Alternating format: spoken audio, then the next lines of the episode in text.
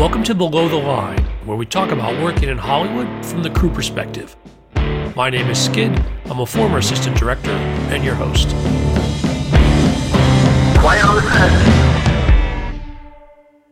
Today, we're discussing the five movies nominated by the Directors Guild of America in the category of theatrical feature film, specifically from an assistant director point of view.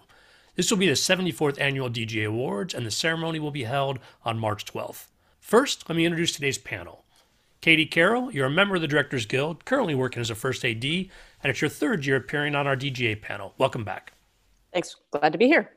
Also back for his third D G A panel, Bill Hardy, D G A member, first A D, and sometime producer. Nice to see you again. Thanks, Skid. And joining us for the first time, Roger Mendoza, D G A member and currently working as a second A D. Welcome. Hi, Skid. How are you?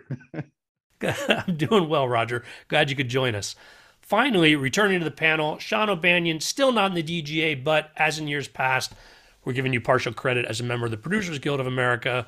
Additionally, since we last gathered, you've launched not one but two podcasts, which means you and I now share a very special kinship. Sean, welcome back. Thanks for having me. I'm still putting my book together, guys. I'm still putting the book together. So. yeah. uh, we'll, we'll check in with you again. It's nice to see all of you. Let's dive right in this year. We're going to discuss the nominees alphabetically in order of director's last name. Listeners, this is your spoiler warning. First up, Paul Thomas Anderson for Licorice Pizza. Why did I realize we were going to start with that one? I'll be honest, I'm not a huge fan. Katie, say more. What didn't you like about this one? The biggest thing I had with this one was like, just so much running.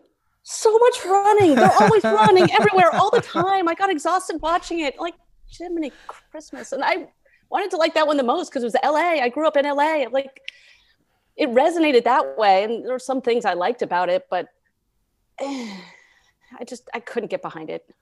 The running actually led me to one of my main thoughts, which was uh, it was a lot like Manhattan, which I used to love watching and don't like watching so much anymore. But the things that when I liked watching Manhattan, I was too young to think about. And now when I think about it, I'm like, oh, that's kind of weird.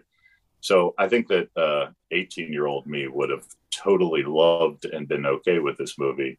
But the adult me says, couldn't we have just said she was eighteen? And then I don't think we would have had any problems. Everything else, I thought, because it was a dial, it could have been fixed with dialogue, in my opinion. I don't know whether I'm crazy that she looks like she could have pulled off eighteen too, and that would have worked for all the story yeah. parts, I think. But maybe that's not part of the story. Maybe it's supposed to be about the difference. Completely agree. Like that ten years is a lot. If he was fifteen and she was eighteen, nineteen, all right, it's still not ideal, but I can get by that. But ten, twenty-five to fifteen is huge. Even if back then we didn't realize how bad it was, now we do, which means this movie was made now. It's not okay. But I think it's still okay to tell a story. I don't think the I don't think you have to punish these characters for the age difference. And I don't think that the story is about sort of a pedophilia approach, talking about him being fifteen and her being twenty-five. I don't think that's as big a problem for the overall movie, nor for what Paul Thomas Anderson has put together here. This series of events and these sort of little anecdotal stories that I think are sort of his bread and butter. Again, is it on the top of his list for films, even on my top for the films this year? No, but it's not at the bottom. This is going to seem really strange, but when I was, I don't know, fourteen, I had a twenty-two-year-old girlfriend. She wasn't really my girlfriend. I just expected her to be my girlfriend. It's kind of the same thing that happens in the show. I was like, you will be mine. Right? So so so I can see when a young boy gets obsessed with somebody that's older and they still give them the time. Right? And they're like, yeah, you're cute. I'm gonna hang out with you. But but never was it ever inappropriate until I think that they were of age. So I, I wouldn't consider that a pedophilia story. They were just Just people that were simpatico. I mean, I think you got more grounds, Katie, if you're bothered by the running, although not it wasn't that long ago that I watched uh, uh, Last Night in Soho, which has a lot more running than this, for, for the films of last year. That is a movie where they're doing a lot of running around. And uh, it was a, a very COVID-friendly shot. You know, it's a, it's a year. Well, we'll just have them running. They're by themselves in the frame. It's it's a lot. It add, it'll add action. Well, the other way it's COVID friendly. Like if you watch the credits, it gives credits to like literally almost all of the kids in all of the different groups that are gathered, and they all have the same last name, and they're all last names of his buddy's kids. So yeah. It's COVID friendly in that, like, there's seven bubbles intermingling instead of twenty-seven bubbles. Like, it's all his buddy's kids. Yeah, lots of Spielbergs in there. Lots of, uh, you know, yeah. Mm-hmm. I didn't bump on the age thing, I guess partly for, for what Roger had said, that they nothing physical happened in in the beginning. And also, he's playing a kid who's a who's an actor kid, who's a set kid. And he, you know, those kids are only ever around grown-ups and, and interacting in a, a, an adult environment. So I just sort of thought, like, no wonder he's so forward and sort of aggressively pushing to to to be with her, because that's just how he knows to be now. I agree. I mean, it never crossed the line. It was just an ick factor for me. It was still my second, maybe third favorite movie of the year, you know. Which is another conversation, but well, actually, I think it is this conversation. But I would have liked it more if it was, if it had, if just for that one little thing, which is kind of big. Kind of a big little thing. It's a big little thing. Um, yeah, I didn't, I didn't like it overall. I'm, I am a P T Anderson fan. Uh, the only film of his that I think I didn't really like was Punch Drunk Love. Um, and that was mostly because it was it was kind of sold to me, even when it was being shot, as something that then it didn't turn out to be. So when I went to see it in the theaters, I was confused by it. Um, this one, I don't know. It felt like he had four different stories he wanted to tell, and he couldn't choose which one to tell. So he just mashed them all together, and then they all felt like they got short shrift to me. Yeah, totally. It's a it's a bunch of vignettes, but not vignettes that are cohesive. It's like he he couldn't figure out where to go, and he was probably writing for the last three years. It was like, oh, what what if I told this? Oh, what if I told that? And the only thing that keeps them all together is the valleys in like the late seventies. Well, that's not the same as the valley in Magnolia. It's yeah. no, it's different. And yeah, there's I don't or even Boogie Nights. Yeah, exactly. How long did the very end take with the them delivering the bed to? I can't remember the guy's name. John Peters. Yeah. yeah that was so, that's, that's I, I was annoyed at that point of the movie. I was like, why? Why is this happening now? Why is this taking so long? Yes. Yeah. The truck yeah. going down the hill, like a bit of slapstick. And I just kind of was like, what is happening? Let's draw this out as long as we can. uh, I, I liked all those things that you guys just said you didn't like. I love Bradley Cooper as John Peters. Like, that performance yeah. is probably my favorite in the entire movie, but it wasn't like, if you're, if the best performance is a supporting actor, almost a cameo, what does that mean about the whole movie if that stands out as the best thing about the movie? I thought, I thought Alana was really good. I mean, for me, I think she was the best thing in it. I thought she was excellent for being, you know, first time, I think it's her first time acting, and certainly her first time in a feature. Um, I thought she was great. She was great. I still don't think she was the best part of the movie, but, but well, like Bradley's Bradley's scale. A scene stealer, you know. He is. Definitely. And I yeah. also, I mean, being also from Los Angeles, just just the the way that it was depicted and the way that they were able to make, you know, find those places that still looked like they were in the seventies, and, you know, production design, art direction, all that kind of stuff, costuming, I thought was phenomenal. Typical for for P T Anderson films, but really great. Yes. Also worth noting on that is that setting it just a couple of decades ago is actually a really challenge from uh, all those reasons you said, Sean, to get all those things right, and certainly attention to detail. And I'm sure, you know, it's a big part of the production overall that, that, it, that I give it credit for that as well. Totally random and completely off kilter. But watching the credits, I don't know if you all know, besides all of his buddy's friends, the gaffer gets above the line credits. The key grip doesn't. I don't quite understand that. They work hand in hand. Like, one can't do much without the other. Yeah, somebody, had, somebody, had a, somebody had a better agent. At producer's discretion. Yeah. So I, that one I rewound. Like, am, am I seeing what I think I'm seeing? Okay, just check it. All right, fair enough. All right, well, we got a mixed jury on that one. Uh, next up, let's talk about Kenneth Branagh for Belfast. Somebody else go first. Uh, I'll go. It was another one that, you know, I mean, I think it had won the Sundance Audience Award, something like that. I mean, it, it came with a lot of buzz, and I'm watching it on a screener, so it was my first time looking at it after hearing so much about it. I wasn't blown away by it. I, I liked some of what Branagh did. I liked uh, that that he went to color anytime they went to the movie theater. I thought that was pretty great. Um, but I wasn't wowed by the the little boy's, the lead performance. I wasn't even wowed by, you know, Ciarán Hinds or Judi Dench. They were fine. Um, over overall, it just kind of like, I was like, yeah, that was, it was sweet, I guess.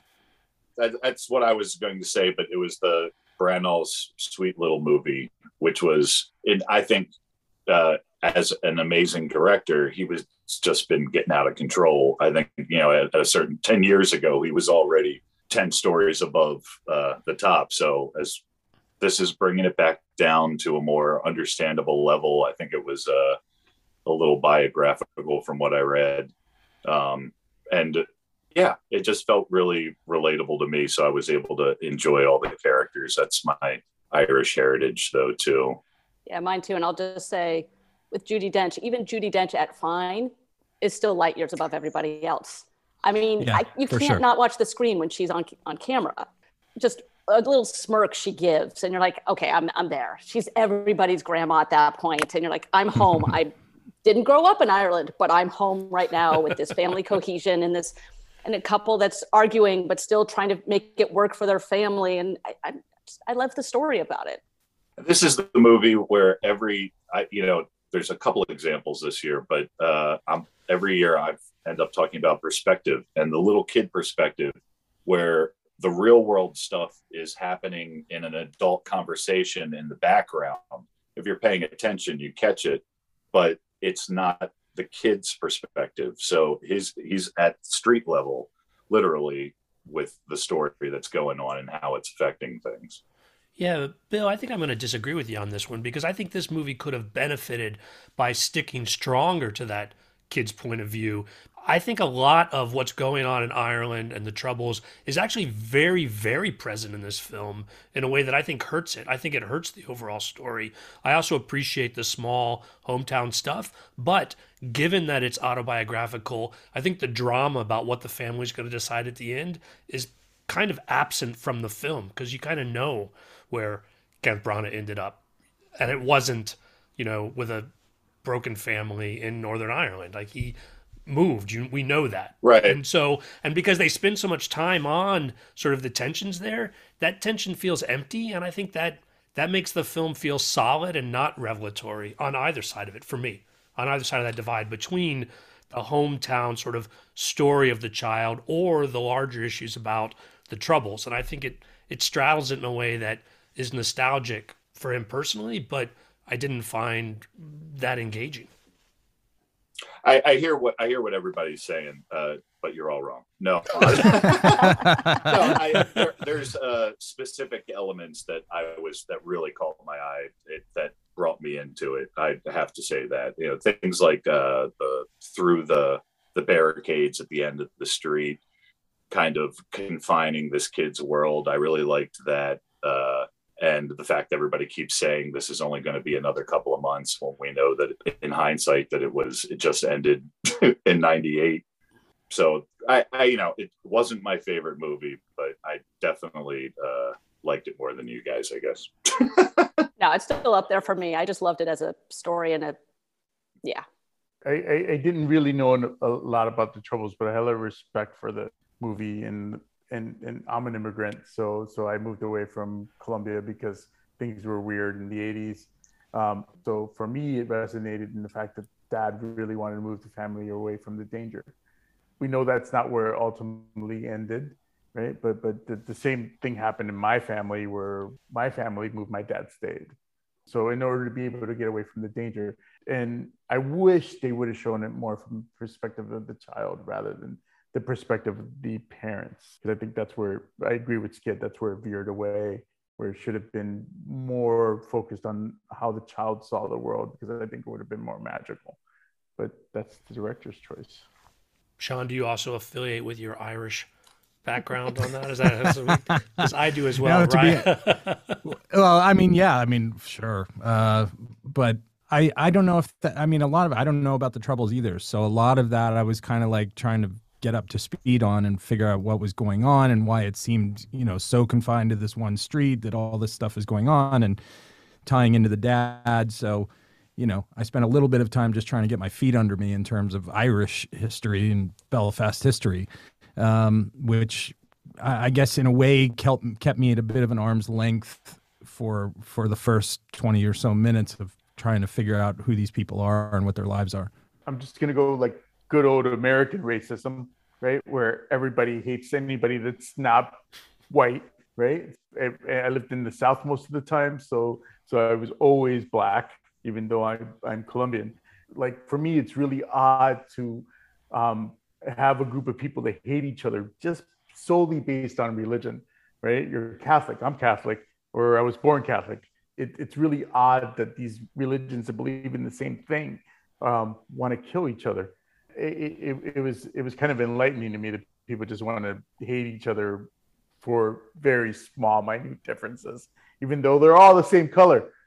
For me, racism has always been about color. so so maybe in that way, it just means that humans suck.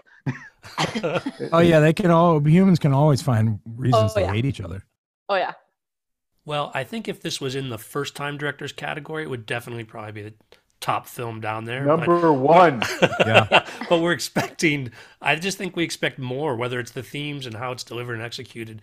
This is a solid film, and so it doesn't take anything away from Kenneth Branagh's repertoire, but I, I think I just expect more of him. And I think it's fair to expect more of him with this material. I think it was magical at the very beginning, that opening scene where she's calling for the kid to come to come eat or come for tea, and they find him. If they would have stuck on his perspective, I think it would have been way more magical. Yeah. All right, Bill, everything you said is wrong, basically. That's what we've concluded as a panel. If there's if there's no last word on that, we'll move on to the third film on our list. Jane Campion for The Power of the Dog. I'm just going to assume that you guys all love this movie. I, you know what? I'll be honest. I, I didn't like it. I, I thought it was like, okay, until the last ten minutes. And then I was all in. I was like, I'm in, sold. The last ten minutes got me. I'm like, all right. Yeah. It just, it's been an hour and a half, an hour, twenty hour, forty minutes, whatever it is, build up for the ten minutes. Like, sold. Exactly. Mm-hmm. Yeah. I felt the same way. It was, uh, first of all, I mean, it's beautiful, just yes. beautiful. shot the the the way they shoot through things. There's always kind of this proscenium looking through barn doors into other rooms and through the kitchen door into the serving area and things like that, and and just yeah gorgeous to look at.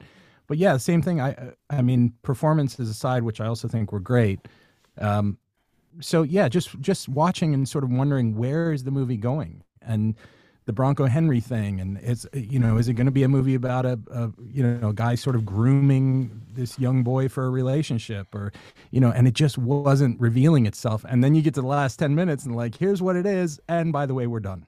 Yeah. And I was like, oh, okay. Here's what it is. And by the way, that has to go with the prologue and the voiceover. That was the first thirty seconds of the movie. Like, yeah. oh, okay. I see why you're telling this story. Yeah. Yeah. Totally makes sense now. Until, because until that last ten minutes, it was, wow, this kid's going to suck as a doctor. Oh, he's going to be a brilliant doctor. Okay, I get it. Like, how is he not figuring that? Oh, okay. Yeah, I was like, is he a serial killer? You know, burgeoning serial killer? Is he like, what, what, you know, what is going on? Yeah. When mm-hmm. when Jesse Plemons just vanishes from the movie for a portion of time, I was like, wait, I thought, I thought this was this Jesse Plemons, you know, Kirsten Dunst movie. What's yeah. going on? You know, I hate to make a comparison because I'm not an M. Night Shyamalan fan, but you make you think of The Sixth Sense, which I actually hated when I was watching straight through, the most boring ghost story ever. But at the end, there's that twist that goes. I, I do think this movie, to move away from that comparison, is more engaging uh, all the way through. As Sean pointed out, I think it's beautiful to watch. Um, I think the Western stuff is on point. Like, it feels very much like a dusty, lived-in Western rather than just sort of packaged around sort of a Western idea, which I thought really works for the sort of understated uh, approach to the material. Um, I think the end sort of locks in my appreciation of the film overall, and I really liked it. Yeah, yeah. I mean, the one other thing I loved about it was like the sound design, like the dead quiet and then the boots on wood floors, and depending on who's walking, the sound of the different boots. And literally the exact same steps can either sound menacing or welcoming. It helped you immerse yourself into this world that's so uh, isolated from everything else. I need better speakers. I'm gonna have to watch it again with headphones on. Get a get an Apple T V and use your AirPods. It's great. You got the spatial audio. I, I've been bullied, you know, when I was younger. So so so for me, like the sense of dread that Cumberbatch brought to his character was palpable. Yes, like like it's something that I could really relate to at some point. Where I think out of all the people that that they're on this list, like um like that guy should get some kind of award for being that terrifying. He, he made me feel unsettled the entire time that I watched the movie, which which I found very interesting. He does an amazing job of presenting the inner turmoil. The re, he's a bully, but but yeah. you at the same time he's that that's who he is. Yeah. yeah. Now, wait a minute, Roger, how did you tie this one into your life story? You said something about, I'm noticing a trend with how you relate to these films. like, like, like that's really how I relate to films, right? Like those, those experiences that I had as a child. Like, like if you can make me feel the way that I felt when I was younger, then one hundred percent I'm full in, right? Like, it, yeah. And I think filmmakers as a whole always relate to those things. So that the idea was, let's make this guy feel as menacing as possible. He was the biggest bully out there. I felt that just watching it. It made me relive emotions that I hadn't felt for a very long time. That he was threatening and menacing, and and um, the, I, I think the the scene where he decides to to at the beginning where he decides to menace him when they're in the, the kitchen or in, in the dining room area was was to me, it sold the entire movie to me. I was like I was like so he's homophobic. And um, so he might have a hang up about being gay, and he's going to bully this person that he feels is fine being whoever wants to be. That was threatening. And, and, and it sold, like his performance sold the entire film for me. Uh, while we're talking about, I mean, we should also say, uh, I don't know for everybody, but for me, I thought Kirsten Dunst was fantastic. Her, yes. You know, th- this time period where women had no agency and were basically, you know, if not for the person they married, in a lot of trouble, and and the way that she played this slow descent into alcoholism based on the treatment by by Benedict's character. I mean, a, a very impressive performance, I thought.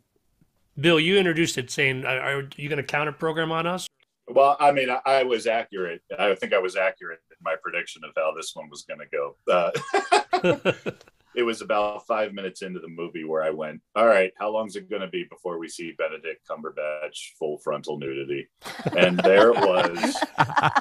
Like, I like Jane Campion. I do, obviously, because I just made a Harvey Keitel joke. Like, you know, it's like, I, you know, I saw The Piano. I love Top of the Lake, but I was, I, it took me like four different sittings. I had to keep stopping and walking away, and which I, I really don't like doing in general because I think it affects everything else. But um, I thought the performances were great. I did get caught up at the very end and went, oh, okay, I should. That's, that's a really great place to end. But for that first hour, I was like, oh, my God. All right. Yeah, let's go. Let's go. I don't know. I think I'm just getting more impatient with uh, established directors. I was I, I'm I'm close to you, Bill. I mean, I was definitely going, this movie is weird, man. Yeah. Like, it's just weird. What is, you know, where where is the story going? And I expect that from Jane Campion too. like a, like a lot of distraction. You know, look over here because this is where the real story is. Yeah. But you know, yeah. I just thought, you know, especially since apropos of nothing, considering they shot New Zealand, I thought Montana was big sky country, and there are a lot of hills and mountains. But it's still beautiful. It passed. But for shooting mid-COVID, as far as I could tell, shooting in New Zealand, they got some pretty big name actors who probably had to fly in, quarantine for over two weeks in a hotel room to shoot one day, two days, fly back two weeks, like spend more time traveling than shooting. But they're in. Let's do it. Why not? Well, they only had to get one room for Kirsten and Jesse, so that saved them. Another bubble. It's all about the bubbles. It really is. I we, like, look listen to last year's. We weren't talking about bubbles last year's conversation. Yeah, it's and true. That was still in the middle of it. Well, the fourth film on our list is Steven Spielberg for West Side Story. Oh boy, Go go for it, Bill. Go. I mean, all right. I'm the film geek, or we're all film geeks, but I mean, like, you know, I grew up watching the original. I've been fully aware my entire adult life, all the things that are wrong with this movie that I, I find very, very precious, most of which the fact that there's white folks in brown face for who knows. I, there's probably Asians playing Puerto Ricans in the original. I can almost guarantee it.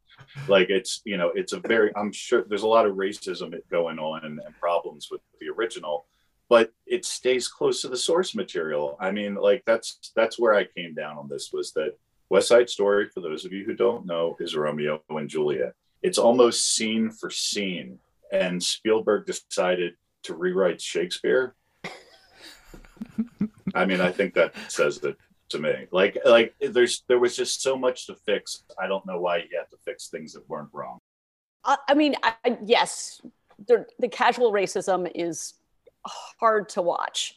But then you also have, yes, a movie based on a movie based on a musical that was written in the early to mid fifties that has a song called America with lyrics like, yeah, let's we can do this, but only if you're white in America. Like, the lyrics of the songs flat out call out the racism that exists in America. So I still have a love of Sondheim, but problematic as he can be, but I have a love of Sondheim. And the, I mean, Rita Moreno, another one up there with Judi Dench, can do no wrong. And then when I watched the credits, executive producer Rita Moreno, I'm like, like, okay, I can, how much do I choose to ignore what's bad about that versus how are we re, I, I don't know. But I mean, you can't listen to America and not love everything that's happening right at that moment. That song is brilliant. But there was a lyric that they dropped that really got me. And maybe the, I have to ask you, Roger. Yeah. It, was it always the population growing? Is that racist? There's something. Well, I was going to say, let's let the actual Latino guy speak about this as opposed to a bunch yeah. of white folk. I have all kinds of problems about this movie, even the original, right? Like, the, yes. So I love the original, right? Um, but, you know, the Puerto Ricans in New York were, were the last group of, of immigrants who came to New York City, but they were the actual first group of immigrants that came to New York City that had nothing, right? Like, they, they everybody else had a, a foundation. I, I believe that at that point when Puerto Ricans came, the economy fell out of uh, manufacturing. So Puerto Ricans couldn't go get jobs sewing or or building or doing anything in the manufacturing industry industry in New York City. So so they were relegated to food stamps and government assistance. It, it really wasn't helpful for them. Everybody else had a had a way to like build as they went up. Uh, that aside, right? Like, uh, um, for me, the representation is weird, right? Because you have all these people that move into this neighborhood and then are subsequently hated. And, and I think he could have done a better job at representing the way that feels from that side if he was going to fix it, because that's something that happened in the fifties. And all the representation was purely from a white side. Why wouldn't you make the representation something from a more grounded version of what it really feels like to be an immigrant? And they didn't. They didn't do that for me. It was always about assimilation.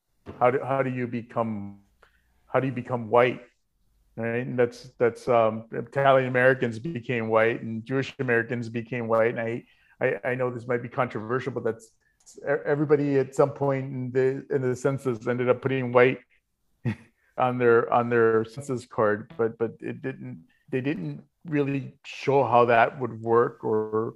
or what it feels to be like of another race, in my opinion. A lot of the racism we're talking about from the original is sort of baked into the production of the time. It's like you mentioned the brown face bill and sort of how it captured what the motivations of folks, I think to your point, Roger, about assimilation and sort of a view of that in a certain way. Obviously, there's it's a beloved musical. There's problems there, and I think Spielberg recognized there's problem. That's why he goes to Tony Kushner and says, we're going to rewrite the book to add more depth. And it's not really so much the racism of the piece, but rather sort of the racism of the production, that we're going to cast um, you know, Latin actors to play these characters, and a sort of an attempt to address. And I think that's where it starts to become problematic, like trying to address it then you have to start to ask why. Like, I don't think you can actually fix what's going on. And if you're not really going after the lyrics and sort of how things are baked, I think I think you're just opening up more problems, which makes me question why this needs to be done at all. No, no, exactly. Why why did it need to exist, and why did you have to do it again? You know, it, it feels to me that it has all the same problems as the original, even if they changed a couple of words and lyrics, right? There's never any reason about why we all become American. Yeah, like if you come to America, it's going to be great, but it doesn't state anything about coming to America and being brown and then having to assimilate, right? Like my, my real name is Rogelio Alejandro Murillo Mendoza, right? But you say that to somebody that's American and they're like, what? Rogelio? Like, no, it's Rogelio. And they're like, Rogelio. I'm like, okay, I can't say that. Okay, it's Roger.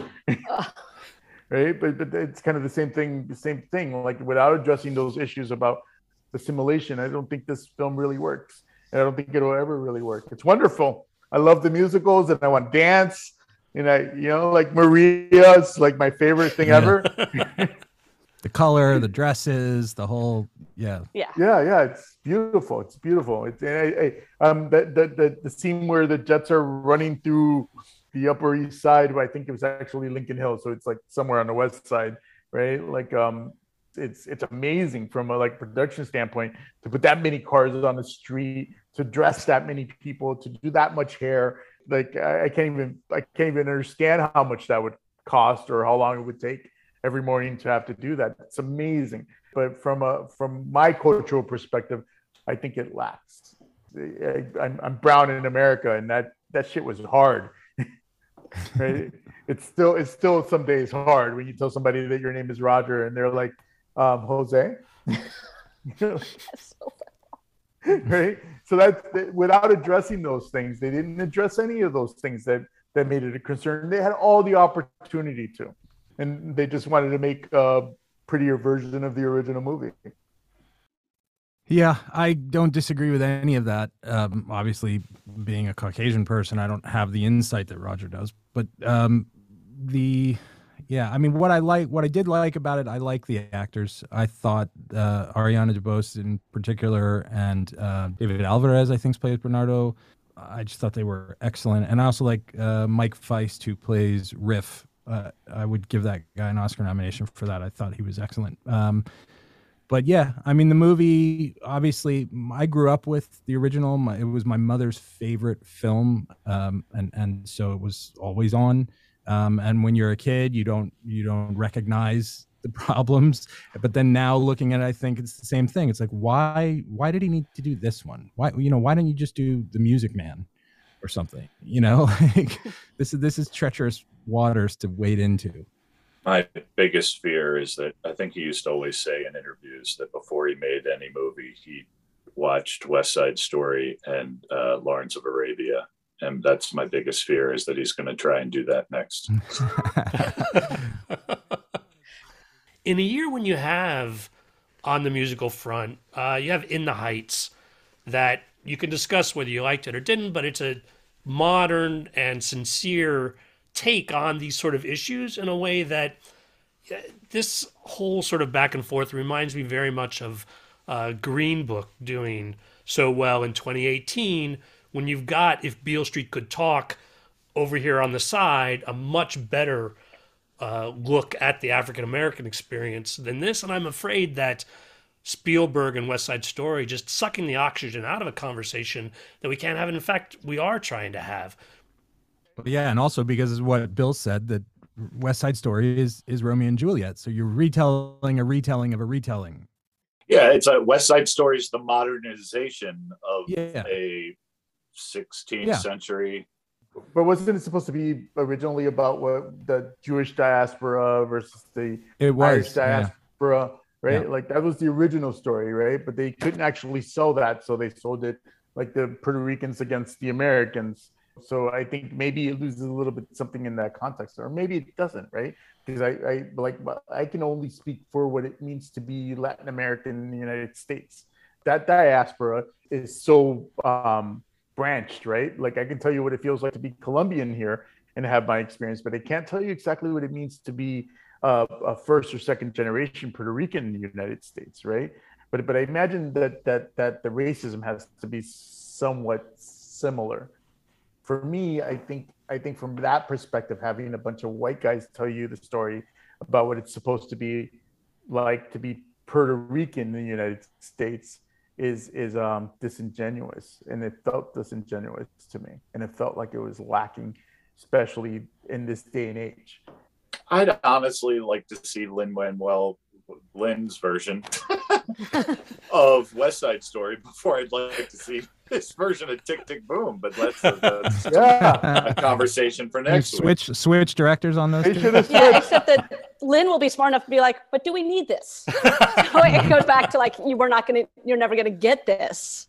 It was a difficult thing for me to watch, even though I really love all the singing and dancing. But also, can we just also still talk about how amazing Rita Moreno is? I just want to put that amazing, back into the... Amazing. Yeah. At like ninety years old. Yes. And she's fo- probably finally getting the money she deserves for the original, being one hundred percent a producer on Spielberg's version. A hundred percent. Yes. Well, I would. I also just do want to say, Janusz Kaminski, uh, Adam Stockhausen, the production design, again, the, the, the sort of technical...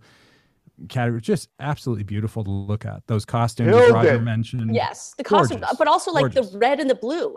The Jets are always in blue. The Sharks are always in red. But then suddenly Maria's in blue when she's going to meet Tony. But then she's in pink when she's still with the other cleaners at the mall overnight. But then now she's back in blue. Tony's in red when he's going to go stop the fight. So just all these little small things. It, it really is. To me, it's probably the prettiest movie. And I think he should get best cinematographer. Janusz, yeah, yeah. Yeah. I mean, he won't. It'll go to Dune, but we'll talk about that.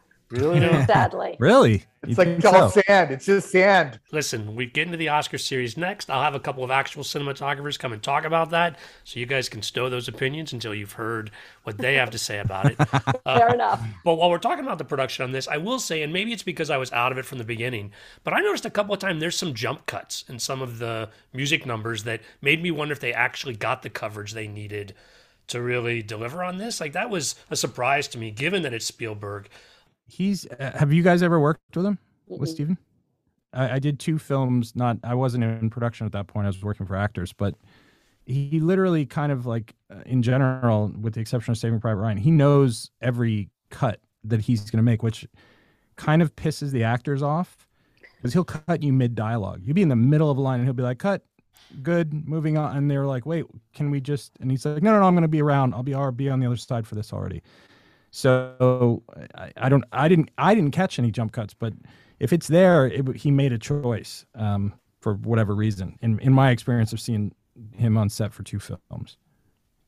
And I also just, I have worked filming musicals for, uh, granted T V, which is not quite the same, but timing shots so that lyrics pick up at just the right moment and you don't lose the beat when you're on a different set and having to move.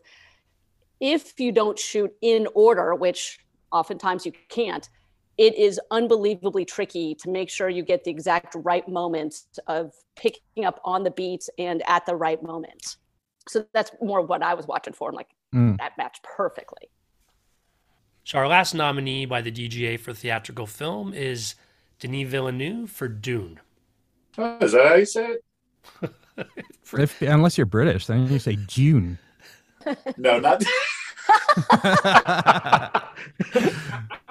You're talking about Villeneuve? Saying, I've Villeneuve. Saying, I've been saying Denis all this whole this whole time. Oh yeah, Denis. Denis. Yes. No, I meant for Dune. Never mind. Uh...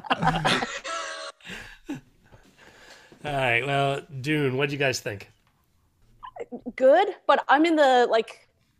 Part one shouldn't be nominated. It's not a whole movie yet. It's half of a movie.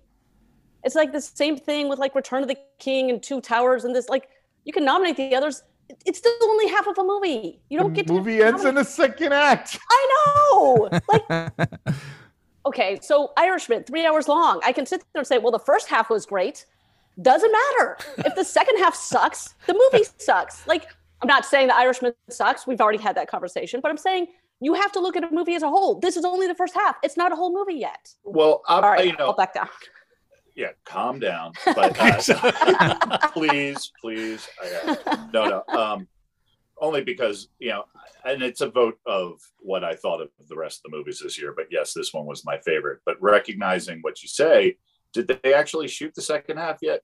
I mean, no. I, I I didn't think so. But, uh, you know, I was so engrossed that two and a half hours in, I was like, all right, now the good stuff starts. And I looked at the time and went, oh, shit, the movie's over. What the hell's going on? Because I'm a massive fan of the books. Yes, I've read sixteen of the nineteen that there are or whatever. So like, so like I, again, much like with West Side Story, I'm a little jaded because I'm going off of the source material. But it was so on the source material. And I think that that's what's going to, that's what's making the people that have read the book go, oh, shit, they're actually doing it the right way. Because you can literally sit there and go, George Lucas stole that. Oh my, George Lucas stole that. Now they're even talking about the spice in The Mandalorian. I'm like, at least now everybody knows it. Like, I mean, I'd love Star Wars to death, but I discovered in my twenties that it was all in Dune. Yeah, but George Lucas figured out thirty-five, Jesus, fifty-five years ago how to put it on the screen. Right, exactly. And you couldn't do this. And David Lynch, who I also love, kind of proved that you couldn't do this thirty years ago. Just the um the force field, the personal shields, yeah, were the, impossible. The blocky square looking it's thing, hilarious. Yeah. But you try and show that to a kid that a kid that never played Atari twenty-six hundred, and they don't get why that's acceptable for the eighties. Well, and yeah. the limitation of the film, I went back and watched the original after I had seen Dune twice, actually, and the attempt to sort of shoehorn so much exposition into it and sort of talky, talky, talky in a way that the action even gets lost in the in the Lynch version. This, though, I will disagree with you, Katie. They didn't know they were going to get a second film. I think it does stand on its own. Yes, there's more to come, but what's delivered in this, I think, from a dramatic perspective, to be able to tell the story that it did, to be, like Bill said, just be enraptured for more than two hours with the story they do, plus all of the uh, Villeneuve trademarks, I think, is sort of that ominous feeling, just the sort of epic landscapes, the use of soundtrack, the direction. I think the acting is fantastic in this, across the board, from, from actors that I didn't expect them to be at this level. I give him credit for all of that, and I do think it deserves A, a directing nom. Whatever happens with the second film, this film I think stands on its own. Again, not in terms of story, but in terms of uh, skill on, on what it is. And so I'm I'm very happy to see it here. It's my favorite film of the year, just hands down. Where do you go from like this to the more complicated versions of the book, right? So like, do you go from this to the like the end of this original story, Dune? And then where do you go from like uh, like Messiah and Children of Dune? Well, that's the thing, is that this is, people don't even realize it, but this is already a Jason Momoa project, because Duncan Idaho is the one character that's becomes the hero book. All the way along. Yeah. Yes, he's the yeah. clone of everybody. So, and, you know, like, Idaho. You know, Jason Momoa has a problem tomorrow and doesn't make movies anymore, then never mind for the Dune sequels, basically. I think it's an interesting question. Yes, they're shooting the second half of the first book now. I don't know that Denis Villeneuve is going to stick around for a third movie on that. I think he's will move on to some other property. I don't see him doing ten of these. I don't know that, and I don't know that I'd want there to be ten of them. I would love to wow. see his take on some of the later books, but I don't know that it's going to go in that direction. I think these two movies are going to be done. Uh, you've got to. You've got a sea change between a second and a third movie with the books, though. So he could stick around through this, and he could do a tr- trilogy through Dune, Messiah, and somebody else do Children.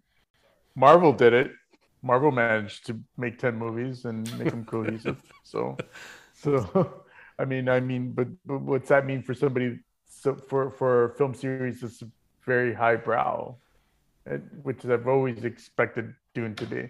Well, Marvel also had Kevin Feige. So Dune, look, I, I've never read the books. I just know of them. I'm aware of them, but I've heard talk. I know the stories. Um, all I need. I don't need to go back and read them.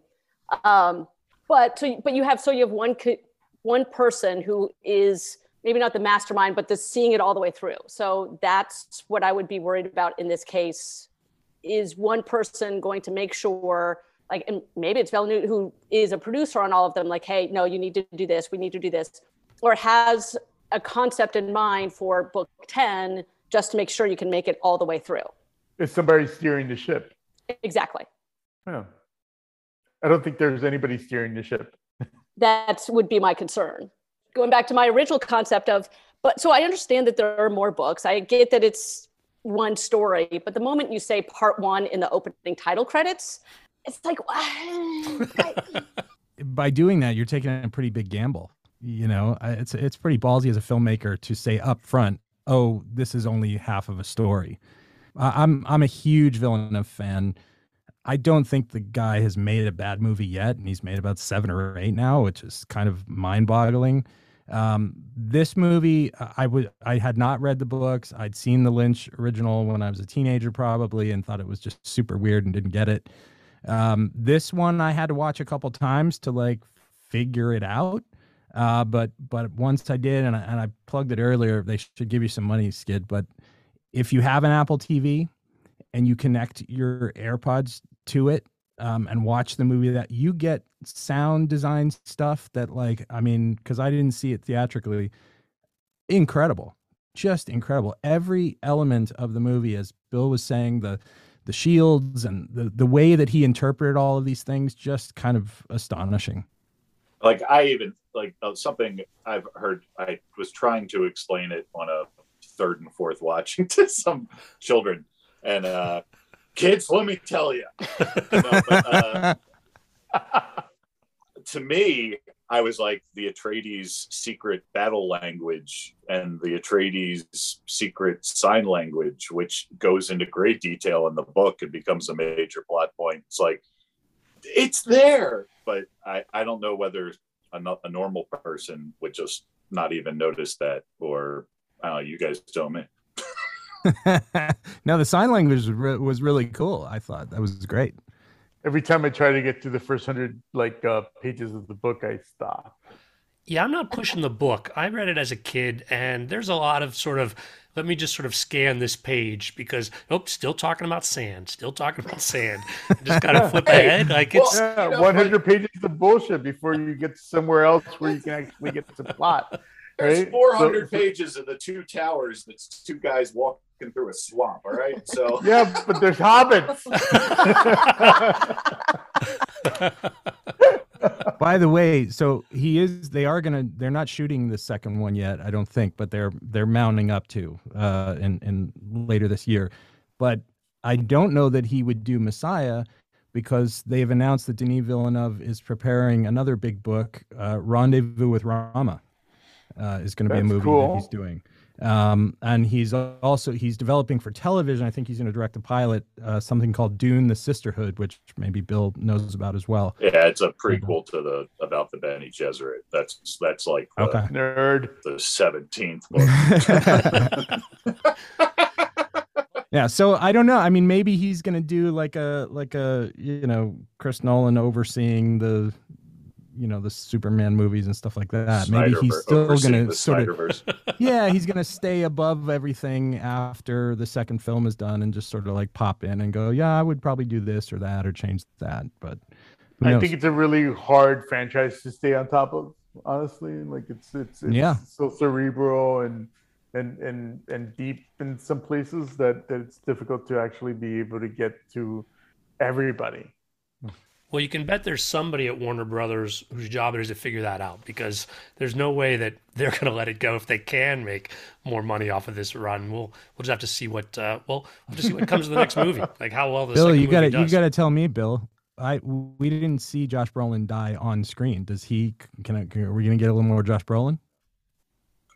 Uh, it read the book. I'm not gonna love it now. I mean, that's the old standard. If you don't see them die on screen, they're still alive. Let's be honest. Sure, sure, that's yeah. That's how it works. I, no, you yeah. know, I just exactly. had to know. No, it, it, you got you got more of him for sure, but you don't have more Jason Momoa until the next book. Yeah. Okay. Okay. I will say at the very end, seeing the guy ride the sandworm, I'm like, oh, there's a lot more to this world that we don't know that like, oh, okay. Okay. I, look, I, all that being said of like, oh, it's book, one book and this and that. I still loved it. I mean, like you said, Sean, Villeneuve has never done a bad movie as far as I'm concerned. So it, it, it's not, the subject not matter is maybe not my cup of tea, but story-wise, it's great. Did I'm in. You just like Timothée Chalamet, yeah. Katie? I really don't. I really don't. Well, Paul's supposed to be fifteen, and he looks fifteen. He's supposed to be fifteen? Yeah. I, well, I, so I would have Luke. said a scrawny eighteen-year-old, a scrawny twenty-year-old. Like, I'm fine with I'm fine with Timothée Chalamet. For me, it was all about Rebecca Ferguson. Yes. I thought she was great. Yes. She killed. And Oscar Isaac. I thought Oscar Isaac was brilliant. Well, I think yeah. the second half of this is going to be a, a bigger lift for the young actors, and we'll just have to see how they pull it off and what Denis gets out of them as far as performances. So to wrap it up, guys, let's go around the table. Of the five films we're looking at here, go ahead and put them in order. Who's brave enough to do that? All right. I would say, for me, Dune, well, all right, I'm, I'm hesitating. Licorice Pizza and Belfast, I'm kind of two and three. I think that Belfast is two and Licorice Pizza is three. Power of the Dog, West Side Story last. All right, I'm going to go uh, Dune, Power of the Dog, uh, West Side Story, Belfast, Licorice Pizza. I'm going to say Dune, West Side Story, Licorice Pizza, Power of the Dog, Belfast. Wait a minute. With all the problems you had with West Side Story, you still think it's the second best of these five films? Yeah. All right. I'm going to go Power of the Dog, Dune, Belfast, West Side Story, Licorice Pizza. All right. Well, the correct answers are Dune is the number one, Power of the Dog is second, Licorice Pizza is third, Belfast is fourth, and West Side Story should never have been made. That's that's fifth. All right, guys. Well, we'll find out what the voters decide. The ceremony will be on March twelfth. But before then, you guys will all be back again later this week when we're going to talk about the first-time feature nominees.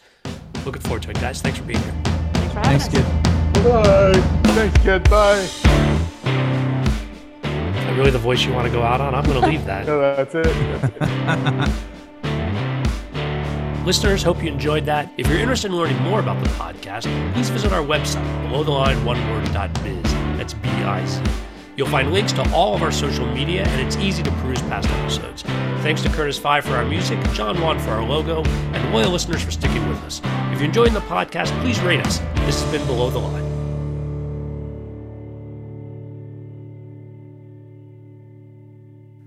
Let me try an outro again. I don't know why I feel off on it. I think I'm disturbed by all the negative things Katie said about Dune. I'm off my game. It was horrible. You were right.